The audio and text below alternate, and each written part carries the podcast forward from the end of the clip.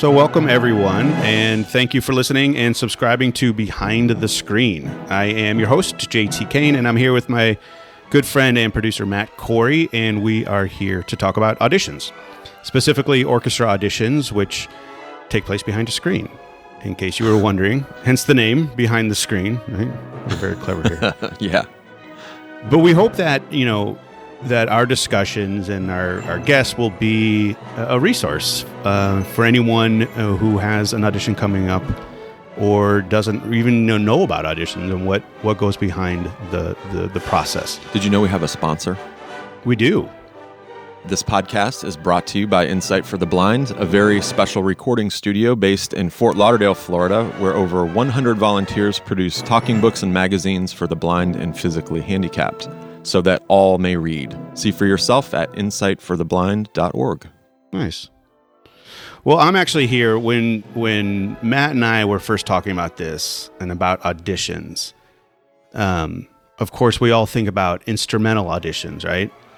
But I actually know an orchestra librarian who is not only one of the best orchestra librarians I know, but just happens to be my wife, and she's here with us today. So I'd like to welcome Lisa Dempsey Kane. Welcome, Lisa. Hi. And Lisa is the principal orchestra librarian for the Juilliard School. Um, and so we, you know, I wanted to talk to her about it because I don't think many people realize that orchestra librarians actually take an audition. That's right. Yeah, it's actually a very competitive process, just just as if you were taking an instrumental audition. Well, let's start out because what's what's fascinating to me about you is that uh, not only are you an orchestra librarian, but you are also you're also a violinist. So I kind of want to take it back a little bit and kind of compare the the the two you know audition processes and and see the similarities and the differences.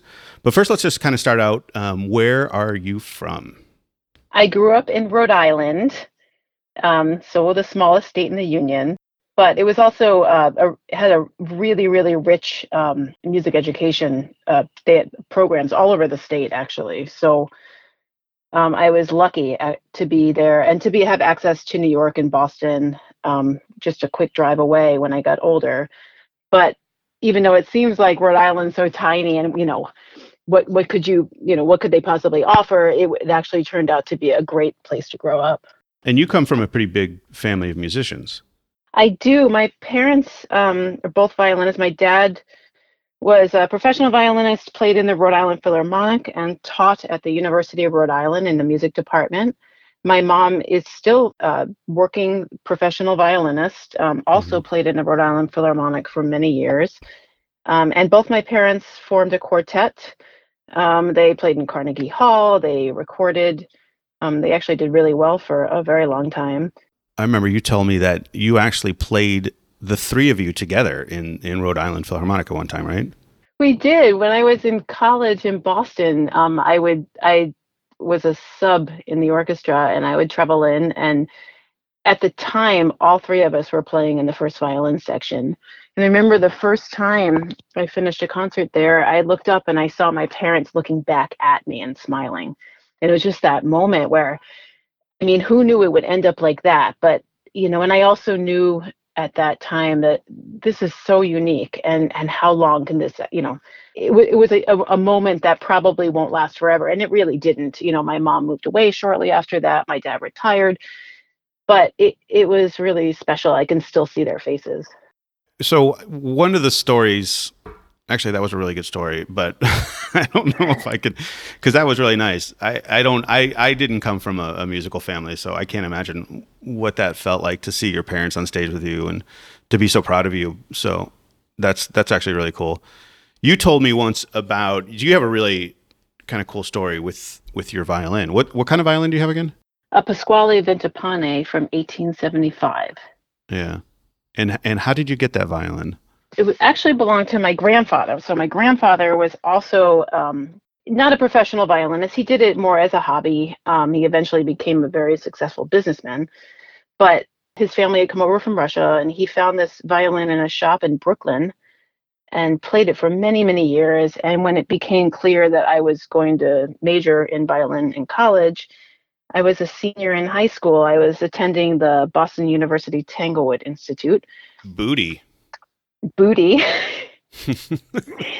and they lived nearby the festival and so i went to visit them one day and i had no idea this was going to happen but my my grandfather took out the violin and he played a little bit of the beethoven violin concerto on it and then just handed it over to me. And i i don't know if i understood at the time. I wish i wish i could go back in time and say the right things but you know maybe he knew that i was young enough that i wouldn't say the right things. I don't know.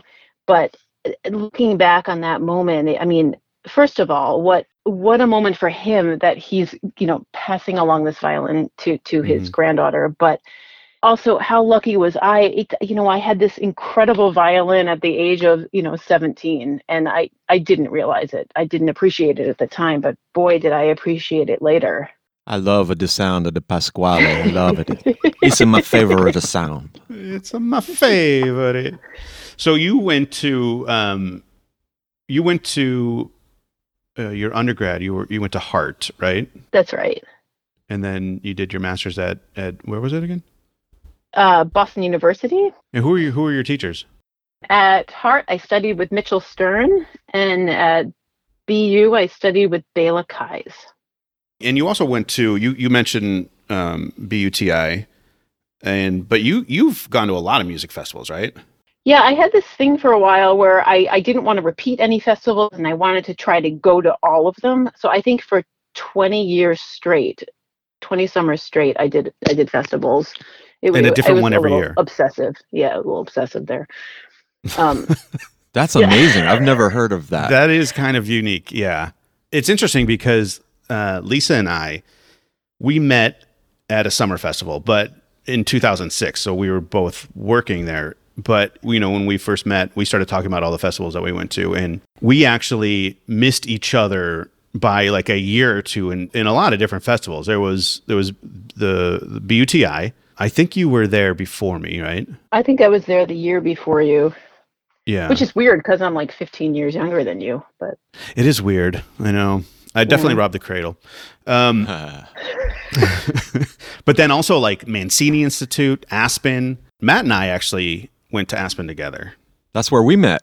Yeah, oh wow, yeah. I was working in the in the ki- well, I was a student, but also in the kitchen,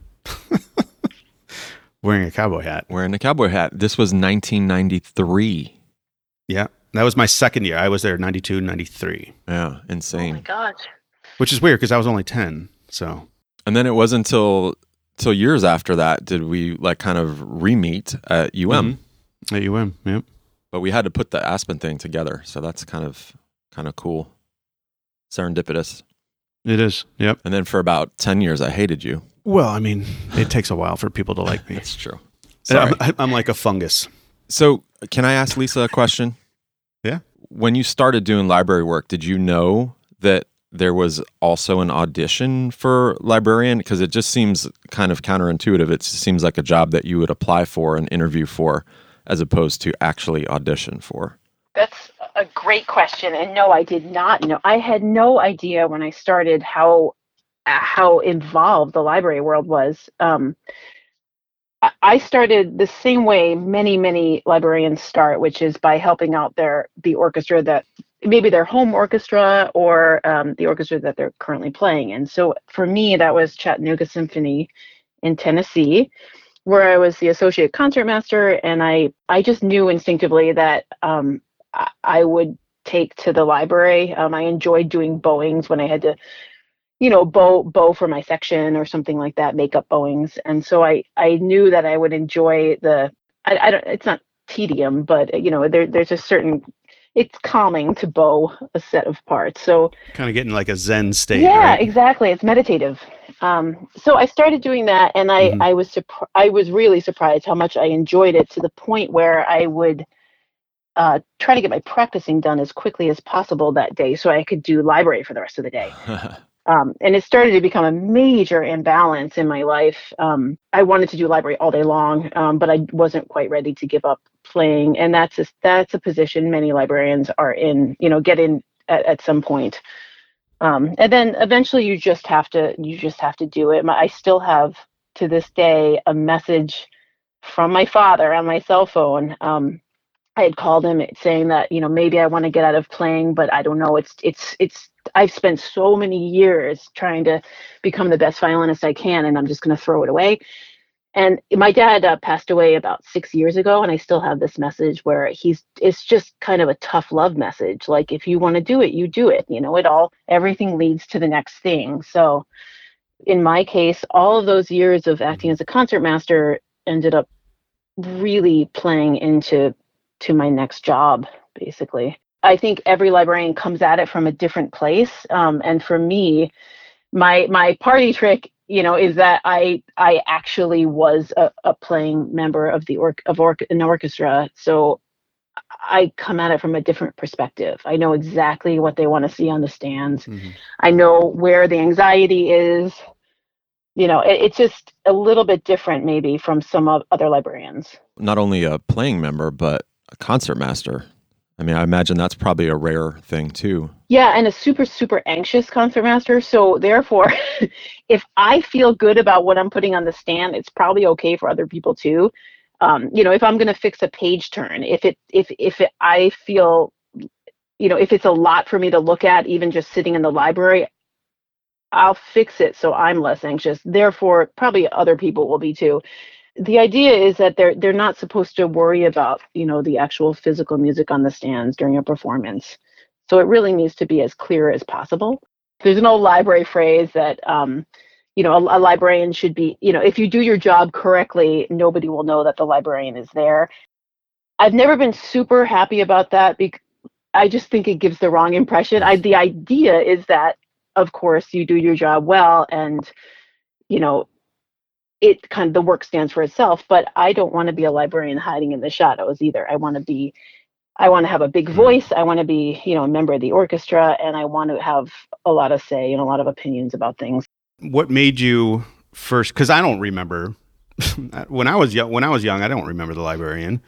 You know you just kind of oh the music's there. Great. What made you realize you know that there was a librarian? Who did you have as who was your mentor? Because you you know violin as a violinist, you had a teacher. I mean, did you have a teacher as a as a librarian or someone that kind of showed you the way? I didn't, and many librarians don't. So it's kind of a learn on the job, learn from other librarians sort of thing, mm-hmm. and that's that's one of the biggest challenges of it. Now, I mean, we can read a lot of stuff online and try to figure it out that way. Um, you know, obviously, 15 years ago that wasn't quite as easy, but you know, at the same time, we have a conference every year. Uh, I know it sounds hilarious, a library conference, but it's a great conference. I've been it, to a few. Fantastic, and you know they have you know they have sessions of, you know from everything from you know uh, dealing with copyright to um, dealing with other members of your administration to you know just everything you can imagine they have a session on it but most importantly what i come away with every year is like okay everyone has the exact same problems that i do or issues or frustrations or challenges um, so it's it's a good bonding time, honestly. Um, but that's also where we learn mm-hmm. a lot. It's almost like a little four day school every year. So you, um, when you first started in as a in library, when you first started to do it, you were at New World, right? When you first kind of realized that this might be something you'd want to do. Oh, this is so embarrassing. Uh, this is what. It's when I first noticed that there was a librarian. So that yes let's backtrack. That means i went through youth orchestra. That means i went through college and never really knew how the music got on the stand or what i mean i totally get that because i never i never realized it either. But you you had told me that you know when at new world uh, when you first went up to the library and you met uh, and you met martha. And it was also and who else? There was who was the librarian then? The the fellow? Paul beck. Right. Yep. So and I became friends with Paul and I got to know Martha and I spent time with Paul asking him what exactly he was doing. And it it seemed so interesting to me. And I I guess I didn't obviously act on it for another oh my gosh you know t- almost 20 years uh, 15 years I don't know. But he definitely he and Martha definitely kind of planted the seed in me of like oh mm-hmm. this this sounds like something that would be a, a you know big Lisa thing Well, I mean, you're very organized. You're very, you know, you you like to do that kind of you know, that that work where it's it can give you, you know, it's a start and a finish, right? Yeah. So when I would practice, um, you know, I'd spend days and days and days practicing. And one of the frustrations for me was, you know, I, w- I would really accomplish something one day and then come back to it the next day. And it was exactly where I had started the day before. So I, I, there was no tangible evidence of it. And sometimes I feel like it would backtrack. And then I would stop practicing, go do some library, and then I would see my big stack of Bowings that I just completed or whatever. Mm-hmm. So yeah, I could see it in front of me, and that was really satisfying. That's an interesting thing because even my wife is a, she's a list person. She likes to make lists and gets a lot of satisfaction in being able to scratch things off of that list. And uh, I know people like that. I'm guessing that you probably are like that to some degree. Oh yeah, I love my lists. Yeah, see, I don't care about lists. Like I mean, I keep a schedule and things happen and I go to them and they go by, but I don't really care about like scratching things off a list. But I, it, it's a, I think it's a, just a different personality type. It's interesting. You know, it turns out that that organization and list making and all of that is really come in handy with all of my jobs. Um, because you know half of the job really or well one third of the job let's say is, is really keeping things organized you know, if you work at a place like Juilliard, there's so much going on at that school and so many projects and so many students that you've got to keep it organized and you've got to have a, a schedule and, and figure out how you're going to tackle each thing and, and quickly and thoroughly.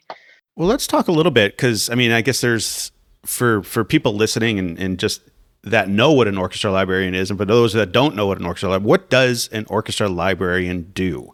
And we've talked about Bowings and things like that. I know this is kind of the age old question. What do you do? Is there a short answer? There, well, there is. There is one uh, one thing that a lot of librarians say is, uh, you know, we get the the right music in the right place at the right time. Mm-hmm. And although that is true, it doesn't really describe a lot of the behind the scenes work.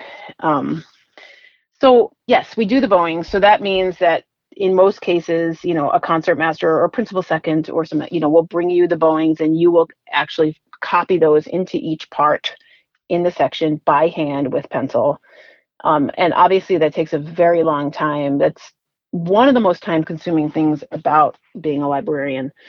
Um, that can take, you know, that can easily take a week or two weeks, depending on the piece. So there's an order as far as who gives you the Bowings first, right? Because is it so like the concertmaster you need to get that part before you could do a second violin part and then before you could do a viola. I don't know. I'm literally asking. Yeah that's right. I don't even think we've described what bowings are. So bowings are um, the markings that you put in a part to make sure that everybody in in the section their bows are going the same direction mm-hmm. um, makes it look organized uh, not only organized from the audience perspective but um, makes the articulations and makes it makes it sound very uniform also in the right. orchestra. Every orchestra does it a little bit differently, but it does start with the concertmaster who will either check over existing bowings or make up their own bowings. Um, and it kind of fans out from there. Maybe you'll share those concertmaster bowings with principal second and viola, or it just really depends. Everybody mm-hmm. wants to mm-hmm. do it a little bit differently, but they will use the concertmaster as a as a, a reference starting reference point. point and fortunately for you, at being a string player, being a violinist, you have the ability to to know kind of um, you know if they're if they're good bowings, if they work. You can also help out if say you know the second violins don't. Uh, don't have their bowings in in time or something like that you need to get it rushed out you can actually do the bowings for them right because it's got to be a little bit tricky if you're not a string player to do that i mean matt would you be able to as a bassoonist would you be able to put bowings in the part no, Just, I'm actually glad that Lisa described what Bowings are because I didn't even know. uh, yeah, you know, it's come in handy. Honestly, uh, sometimes I'll, I'll I'll just come across a little human error in in the concertmaster part or something like that, and I'll just fix. I don't make a big thing about it. You just fix it up a little bit. Mm-hmm. But yes, there have been plenty of times where uh, you know, think about a last minute encore going on the going on the stands. You know, that just got added during the concert or something. Well, you can't put out blank parts. So maybe that means you're going to bow it super quickly. At Juilliard, it's really come in handy to know how to do that just because we don't always have the same concertmaster. It changes for every concert. And sometimes, you know, they just don't feel comfortable um, putting in their own bowings yet. They're just maybe not at that stage in their education. And so there are things like um, when we read a composer's piece, I'll just I'll put in the bowings for the entire string section. And of course, the players can tweak them as needed, but it gives them a good starting place. Mm-hmm. Um, and I keep them very basic. I don't do it, try to do anything fancy. And it, it does save a lot of time, honestly. So aside from bowings, what else? Uh, what else would does a librarian do? We also deal a lot with copyright. So um, when you you know we we well first we we have to acquire the music for the library so that might mean that we already own it great you can just go in the back room and pull the music off a shelf super easy but we may not own it and we may have to buy it okay well it's a little bit like you know ordering a shirt from from the gap or something you know a little bit like that you just put in your order you wait a lot longer than you would wait for that shirt maybe three or four weeks but you know it will arrive eventually um, in other cases, if the music is still under copyright, um, we will rent the music from the publisher. Uh, oh, you know, not not again, not super complicated, but you do need to know what you're doing. You need to need to know what piece what pieces are under copyright, um, and and with that, you know, it's it's just a matter of of contacting the publisher and, and filling out some paperwork and things like that. So, but this is why it's so important to have, you know, when orchestras do their programming, they they actually consult with you like what is because they're they're looking at programming but they're also looking at a budget right? Because it costs money for these pieces. Yes. And you do you do need to stay under budget you know use as much as the money you can but stay under budget. But um the you know that what i just described doesn't really eat up a lot of the budget some of it but what what will really dig into it um, are dealing with some of the copyright concerns so Mm-hmm. Suppose you wanted to do um, you want to do a piece that's under copyright, but you want to make it super cool. So you're going to add, let's add some some dancers, uh, you know, and um, before the dancers come out on stage, we actually want to have an actor out there who's going to be doing some I don't know, interpretive acting. I, I don't know, you know. So in other words, anytime you add something, I, I want to be the interpretive actor or and dancer. Yeah, I don't even know how to do that. I don't know why I said that. I want to go to that concert. That sounds I great. I right? mean, I, I, think we've seen some people that think they can dance, but would we would classify it as interpretive. But anyway, I don't know what any of that means actually. But um, so anytime you add something to a copyrighted piece that the, that the composer didn't write in themselves, um, you you have to pay for that. You have to get permission first of all, and then you have to pay for it and license it. You have to get permission from the publisher, right? Is that what you're saying? The, or the copyright holder, yeah, which is oh. not always the same thing. Interesting. Oh, yeah. So, interesting. So Juilliard recently did a big virtual performance of Ravel's Bolero. It, it was an enormous project because it wasn't just, you know, a bunch of of players and tiles that playing the piece. It was we added those actors and those dancers, and we arranged part of it for jazz ensemble. There was a lot going on there. Plus, we had to post it online. So to break it down, um, well, plus the piece is still under copyright in the United States. So, okay, first of all, we had to get permission to even perform it at all. Okay, those are called small rights. Then we had to get something called grand rights. Grand rights uh, were permissions so we could use those actors, those dancers. Then we had to, in, I thought we were going to have to get an arranging license. In this case, we did not, but uh, generally you would. If you're going to arrange a Ravel Bolero for a jazz ensemble, you have to get permission to do that. To change it up. To change it up, exactly. Yeah. And then finally, we had to um, get permission to actually post it online, which is called synchronization rights. Right. So it was like a multi-step process that took a few weeks. And Ravel's Bolero is published by Boosey and Hawkes, but they couldn't give us the permission. They had to go to the Ravel estate and get their oh, wow. permission first. Um, in this case, Boosey, although they are the publisher, they are not the copyright holder. They had to co- uh, contact the Ravel estate in order really? to get get us legal. Yeah. So this process took maybe about three weeks total. It's a lot of waiting around. It's a lot of confirming. We did have to send them our our score a full score with all of the markings in there that we were, you know, here are all our plans. So you can see it in a musical format. Here's what we're to do. Um, it turned out to be super successful. And, you know, it was, it was a great learning curve for all of us. Just, you know, how many steps are involved just to do something like this. It was crazy. But now we are legal and all paid up. I just want to make sure I understand this. So if this was, say, if you were doing that same concert in Chattanooga, would all of that fall to the the library for all those rights issues? Yes, in fact, even more so. Um, at Juilliard, I you know there's actually somebody who wor- who does the synchronization rights. In this case, I would I was helping her. Um, but at a place like Chattanooga, yes, absolutely, the librarian would do all of that.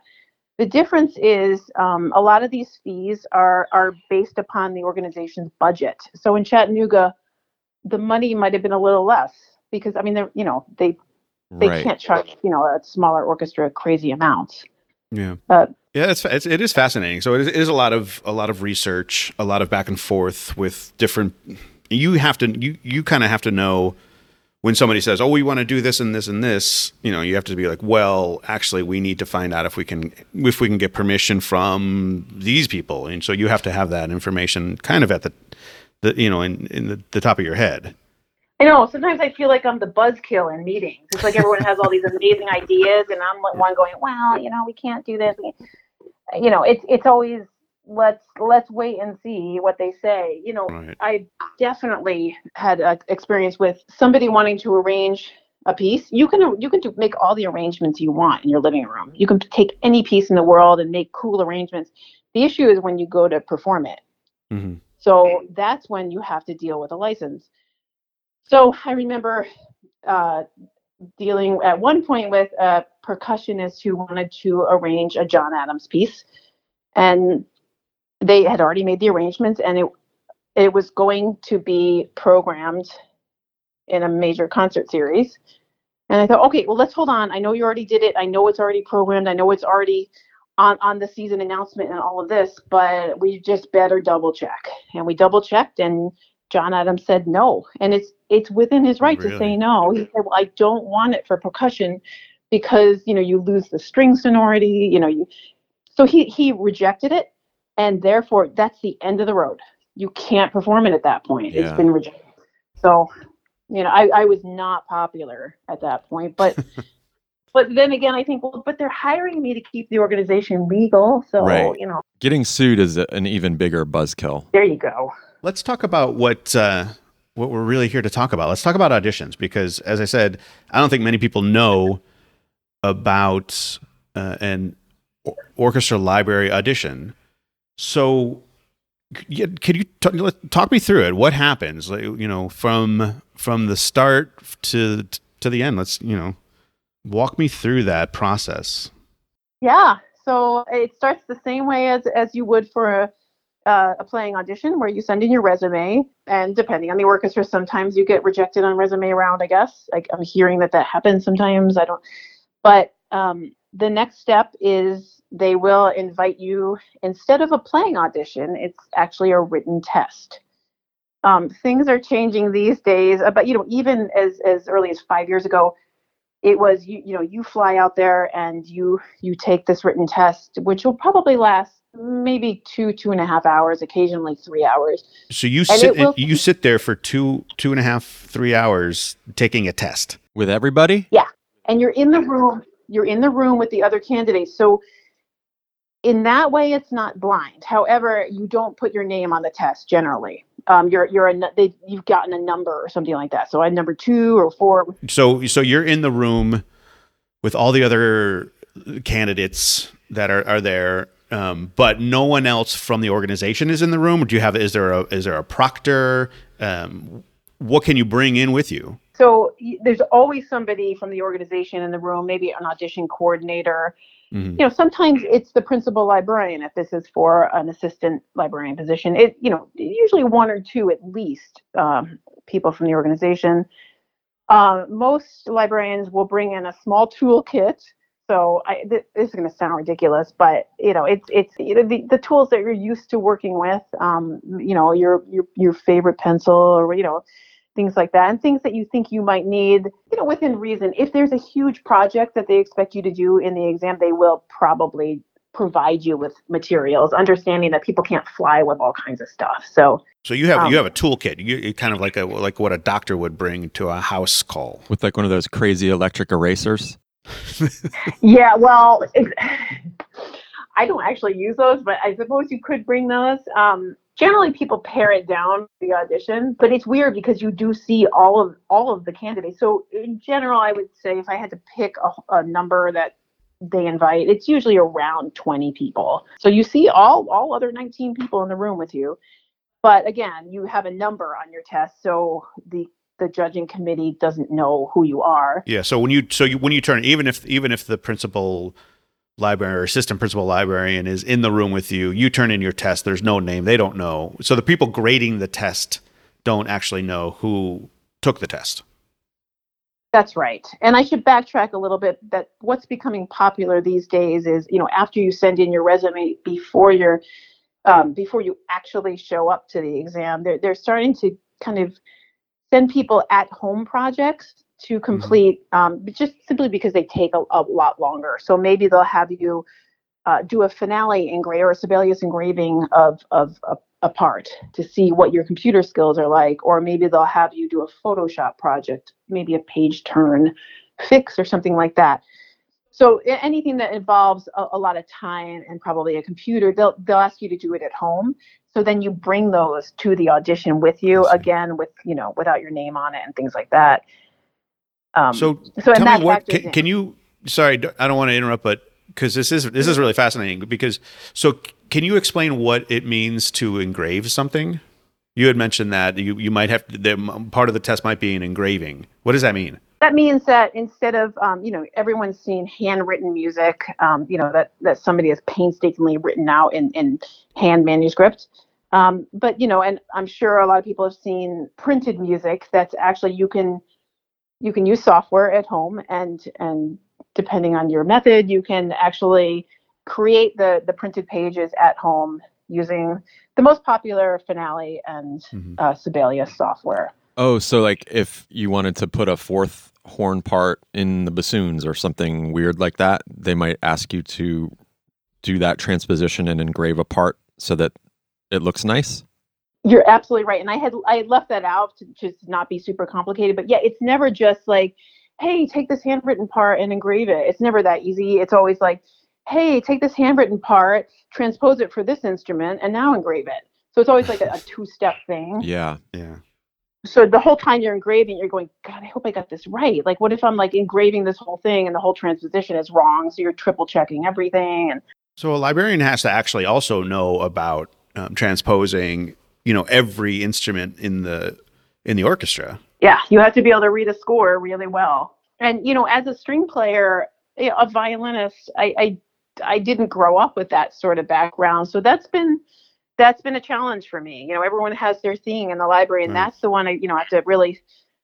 I just double check myself all the time, like, and I, I'm- I'm getting it now, but I've been doing this for a while. You've taken a number of violin auditions you've taken a number of orchestra uh, orchestra library auditions. What what's the difference? What's the same? The difference is uh oh gosh. You know what? I- i'll say what what the same is is this you have the same exact anxiety um the same exact uh you know intimidation from other candidates. Not that they intimidate you but you you feel intimidated by them. It- it's just the same you know when you sit down to take a written test and I, I didn't even get into what the test is usually it involves everything from um for some of the transposition things we were talking about, they also will check your manuscript. If you think about it, if you need to make an insert or add a few bars to a piece that is already in manuscript, it's not a printed part. If you try to put an insert of something that you engraved on a computer into a handwritten part, it's going to look absolutely ridiculous. So you need to be able to do both. Um, Mhm. Similarly, if the part is already engraved, you need to be able to make an insert that perfectly fits that spot. Yeah, so that that you know they'll include a little handwritten part on there. They'll include a bowing sample. Let me see what your bowings look like. Um, you know, translate these musical terms. Um, a lot of stuff on copyright usually. Wow. Uh, lately, there have been some questions about you know uh, dealing with um, issues with other staff members. Um, because you know that that comes up just as much as it comes up with dealing with other musicians in the orchestra. They're the same exact problems that you might have on a staff. So But so that's that's a difference because in an orchestra in, or in an instrumental audition, they're not asking you what kind of issues you had with your previous stand partner. well, that's a good point. That's true. But I've seen that. they should. Like, I mean, with, with librarian and, for example, personnel manager, if the librarian isn't communicating the needs of a score uh, to the personnel manager, they might get behind the eight ball in trying to hire people. Mhm. And I'm sure there's a way that the personnel manager could stiff the librarian too. I, I can't think of it off the top of my head, but that's because I'm biased. Well, it would be. I would think it would be if a personnel manager, if you added some players and didn't Oh. tell the library, yeah. and then first rehearsal somebody shows up and they don't have a music. Where's my music? Absolutely. Where's my music? And the library says, "I didn't know you needed one." Yeah, yeah, yeah. Sorry, Matt and I are just going to have our own conversation. If that's okay. I know, but that that's that's very true though. It definitely happened. Yeah, no, I know. Believe me, I've been the one that's forgotten to tell people. Same. Funny how I couldn't remember that though. right so so we talked about yeah the same the same kind of anxieties the same kind of just that nervous nervousness about taking a, a test i mean an audition uh, whether it be a first round of of an instrumental audition or the or the first round of of a library audition you have that anxiety right so i have a question though what do you do you have a routine that you that you do before taking an audition Yeah, um, I did want to jump in and tell you what I think is different about oh sure uh, yeah library sorry auditions. Um, once you pass the exam round, the next round you won't be taking another exam. So, like you know, a violin audition, you're going to keep playing your violin in every round. Uh, the next round for a librarian is going to be an interview round, and that will likely be. This was shocking to me the first time. So it, it's not just like uh, you know a few people. It's usually about 20 or 25 uh, musicians from the orchestra who are on a, an audition committee, and that's just a lot of people to face in a conference room Wow. Um, you know, maybe five or so will be talking. Um, if you pass out of that round, it, it's the same thing as a playing thing where you you you will go to the finals and you'll go to a super final round and all of that. But in the final round is when they usually have the music director involved and they'll do most of the talking. Um, and it, it's intimidating. All of a sudden, you're just talking to the music director of Boston Symphony or something, and it's like, oh, oh, what's happening here? It can be hard to keep it together. So are all the are all the rounds in the same day, or are there are there have you had to go back at at other you know different days?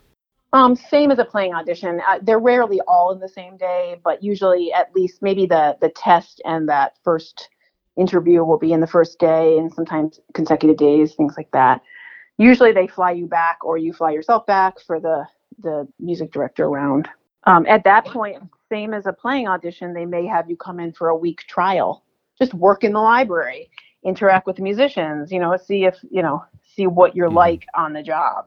Again, yeah, again, similar to like similar to an instrumental audition where you got to sit and play with the orchestra for a week.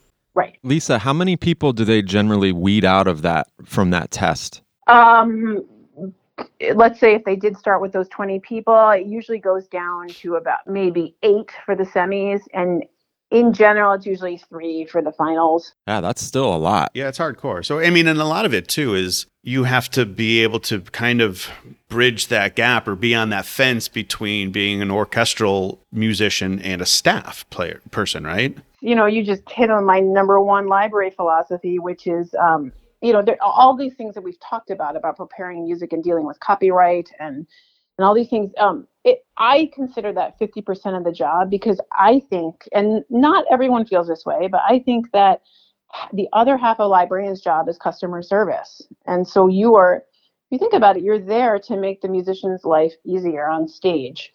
Therefore, that means you might need to work differently with each musician. You need to get to know each one, know what you know what their needs are. Maybe maybe this musician is a little older and has some eye, eyesight issues. Well, then you have to figure something out with them Mhm. so they're not struggling to read the notes on stage. You know, it's not their response. They're not.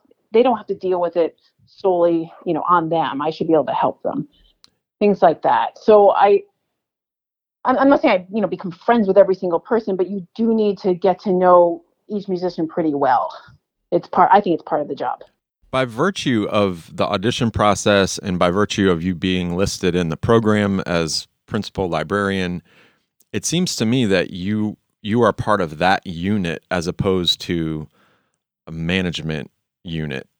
Is is that true or or or does like the general manager or the executive director feel like you're part of the, that management team? That's fabulous question, and um, I think you you have just won the hearts over of every librarian out there. I feel, and I know a lot of other librarians feel, that you are considered a member of the orchestra. In in the Metropolitan Opera Orchestra, in the New York Philharmonic, you actually are listed on the program page as a member of the orchestra. In some of the, in Chattanooga, I, w- I was not. In Chattanooga, I was considered a staff member, and so it it depends on the organization Mm. um, and and their views on it. You know, remember that if you are going to be part of the orchestra, that means you're going to get things like overtime and you know there's certain perks. However, if there's a strike, then you're striking too. Right. So it goes both ways. Yeah. So it, it all depends on the organization whether or not you're on their CBA or uh, listed as a staff member. That's right.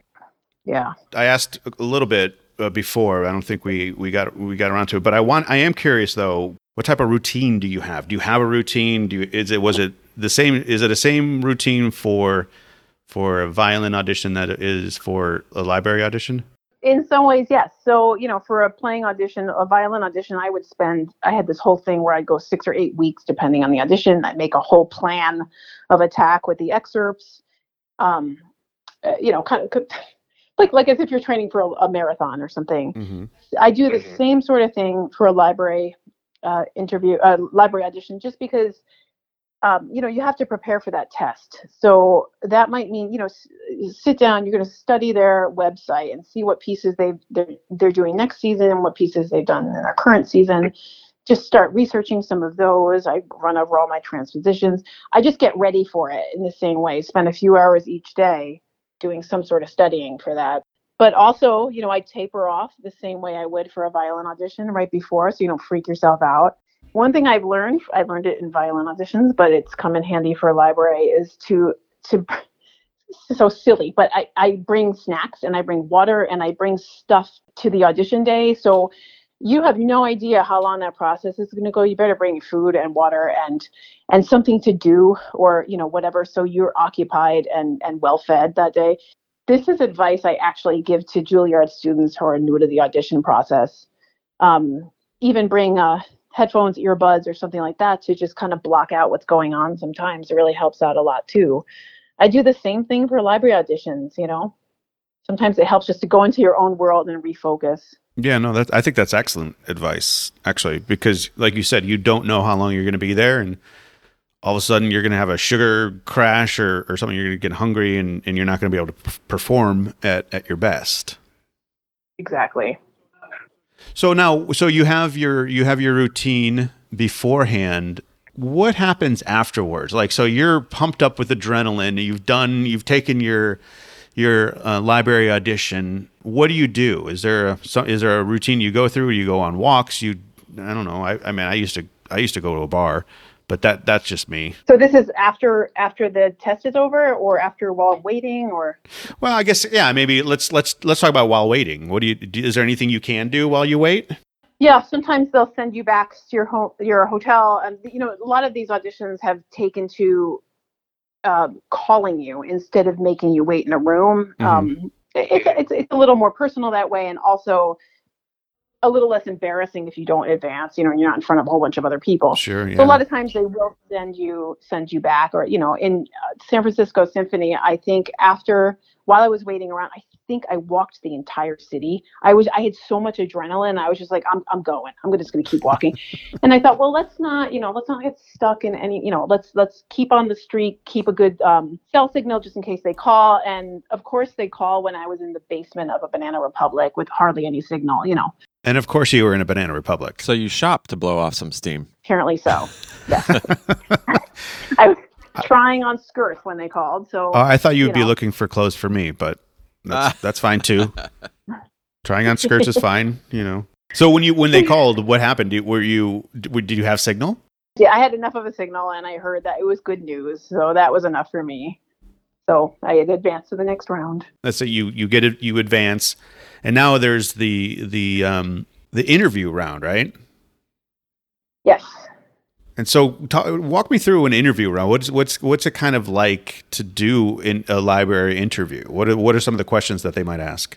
very a lot of the musicians ask very specific questions that uh, problems that they may have encountered during the current season or something something that's fresh on their minds you know um, mm-hmm. you know, it's very rarely something super technical that you know you freak out about, but it's often just in the general ballpark of how do you deal with people. That's a lot of a lot of the interview process is trying them trying to figure out what your personality is like and your interactions and things like that. So if you view it again this is where the orchestra background comes in handy. If you view it from a musician standpoint i mean what would you want from a librarian? I mean somebody knowledgeable, of course, and really good at their job, but don't you want someone that's really approachable and kind of fun, you know, and, and someone that has a sense of humor because sometimes the library is hilarious. You know, it's just this weird stuff that happens. Well, to me, it's hilarious anyway.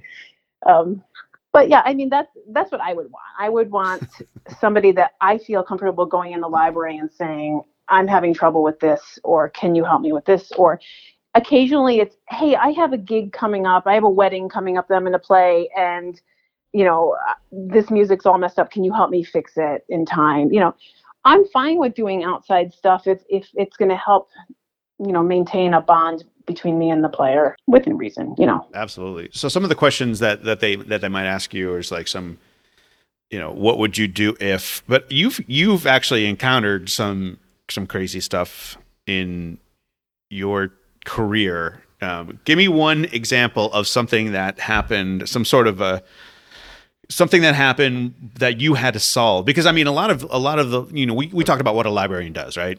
And you were talking about the actual specifics of, of of being a librarian, an orchestra librarian. But there are there are things that are not in the job description that you've had to deal with. And I'm sure we've all had to deal with. But give me give me one top 10 story that you have of of something crazy that happened to you that you had to fix?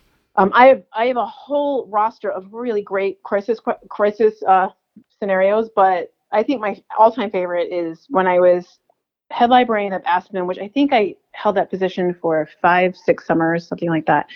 One year, uh, one of the faculty members came in. They were about to play in the concert, and they had ridden their their bike to the concert.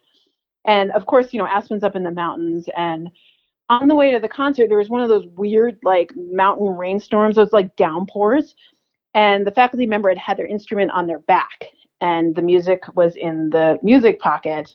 So they came in. Their thankfully their instrument was totally fine, but the music was just decimated. It was like pulp, and it was a rental part. And at the time, this was a while ago, and I didn't have a, now I scan everything. Everything gets scanned just for backup for this exact reason. I didn't have it. So asking a player to read from a score is really uncool. Like that's you just never want to have to get to that point. So first thing I did, I thought, well, it's still kind of intact. Let me try to let me try to use the copier and create a new part. But it was so wet that music that wet just actually just photocopies black spots. So like, wait, great. I don't have enough time to to run back to my apartment and get my hair dryer. What can I do? And so I was like running around the hallways of the the Aspen tent, and I pull open a door, and there was one of those fans that dry paint on the walls. Those like gigantic things. So I hauled that out. I plugged it in, and I I used a test page first. I held it up, and I guess I held it too close because the edge caught on fire a little bit But okay, great. I need to back away from the fan.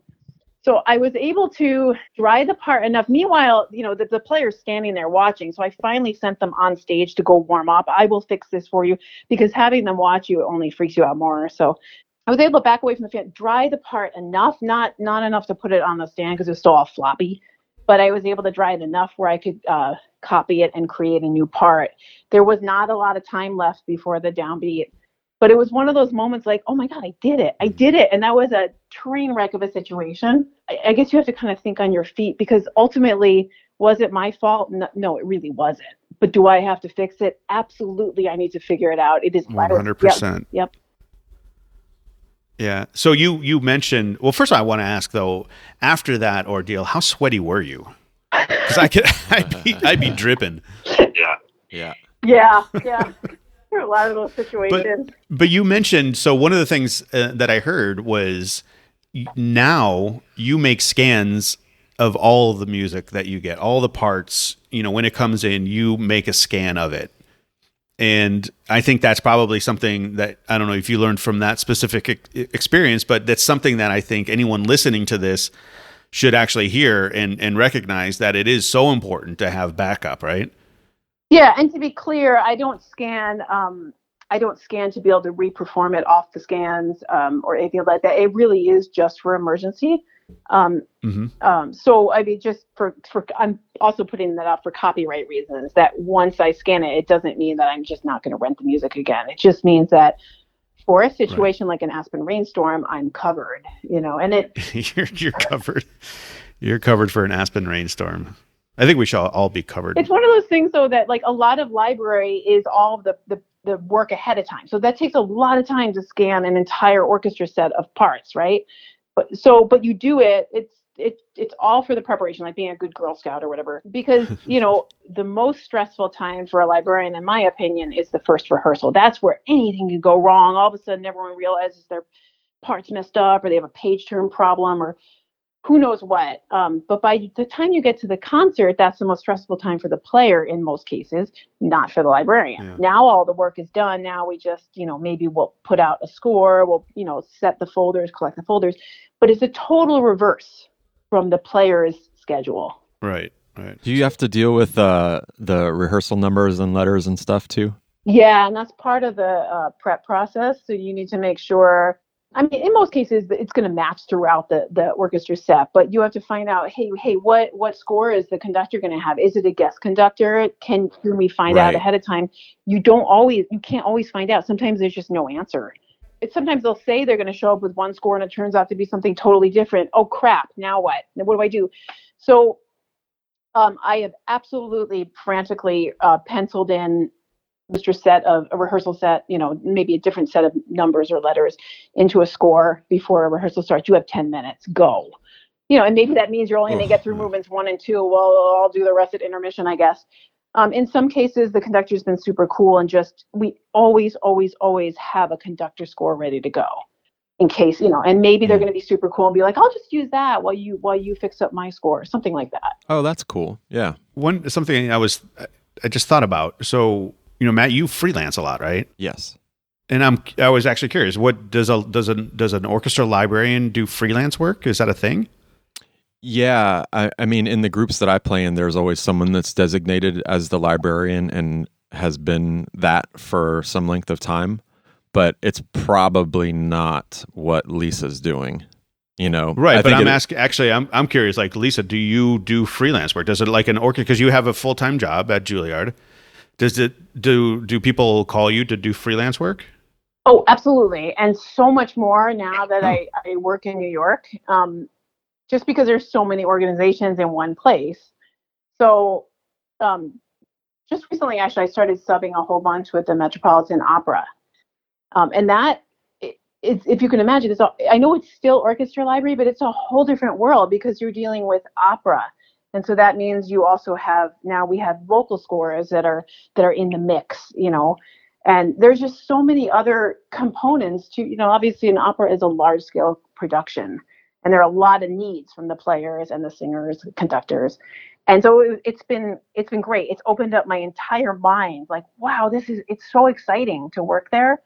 Um, i've also helped out in new york philharmonic library which it, it's okay, it's more similar to what I do, but to work in a library that revered, you know, and with musicians that incredible, it's also, I mean, it's it blows my mind sometimes. It's, this is incredible. The the librarians that are in that library full time are just so knowledgeable that you just kind of like hope to soak it all up.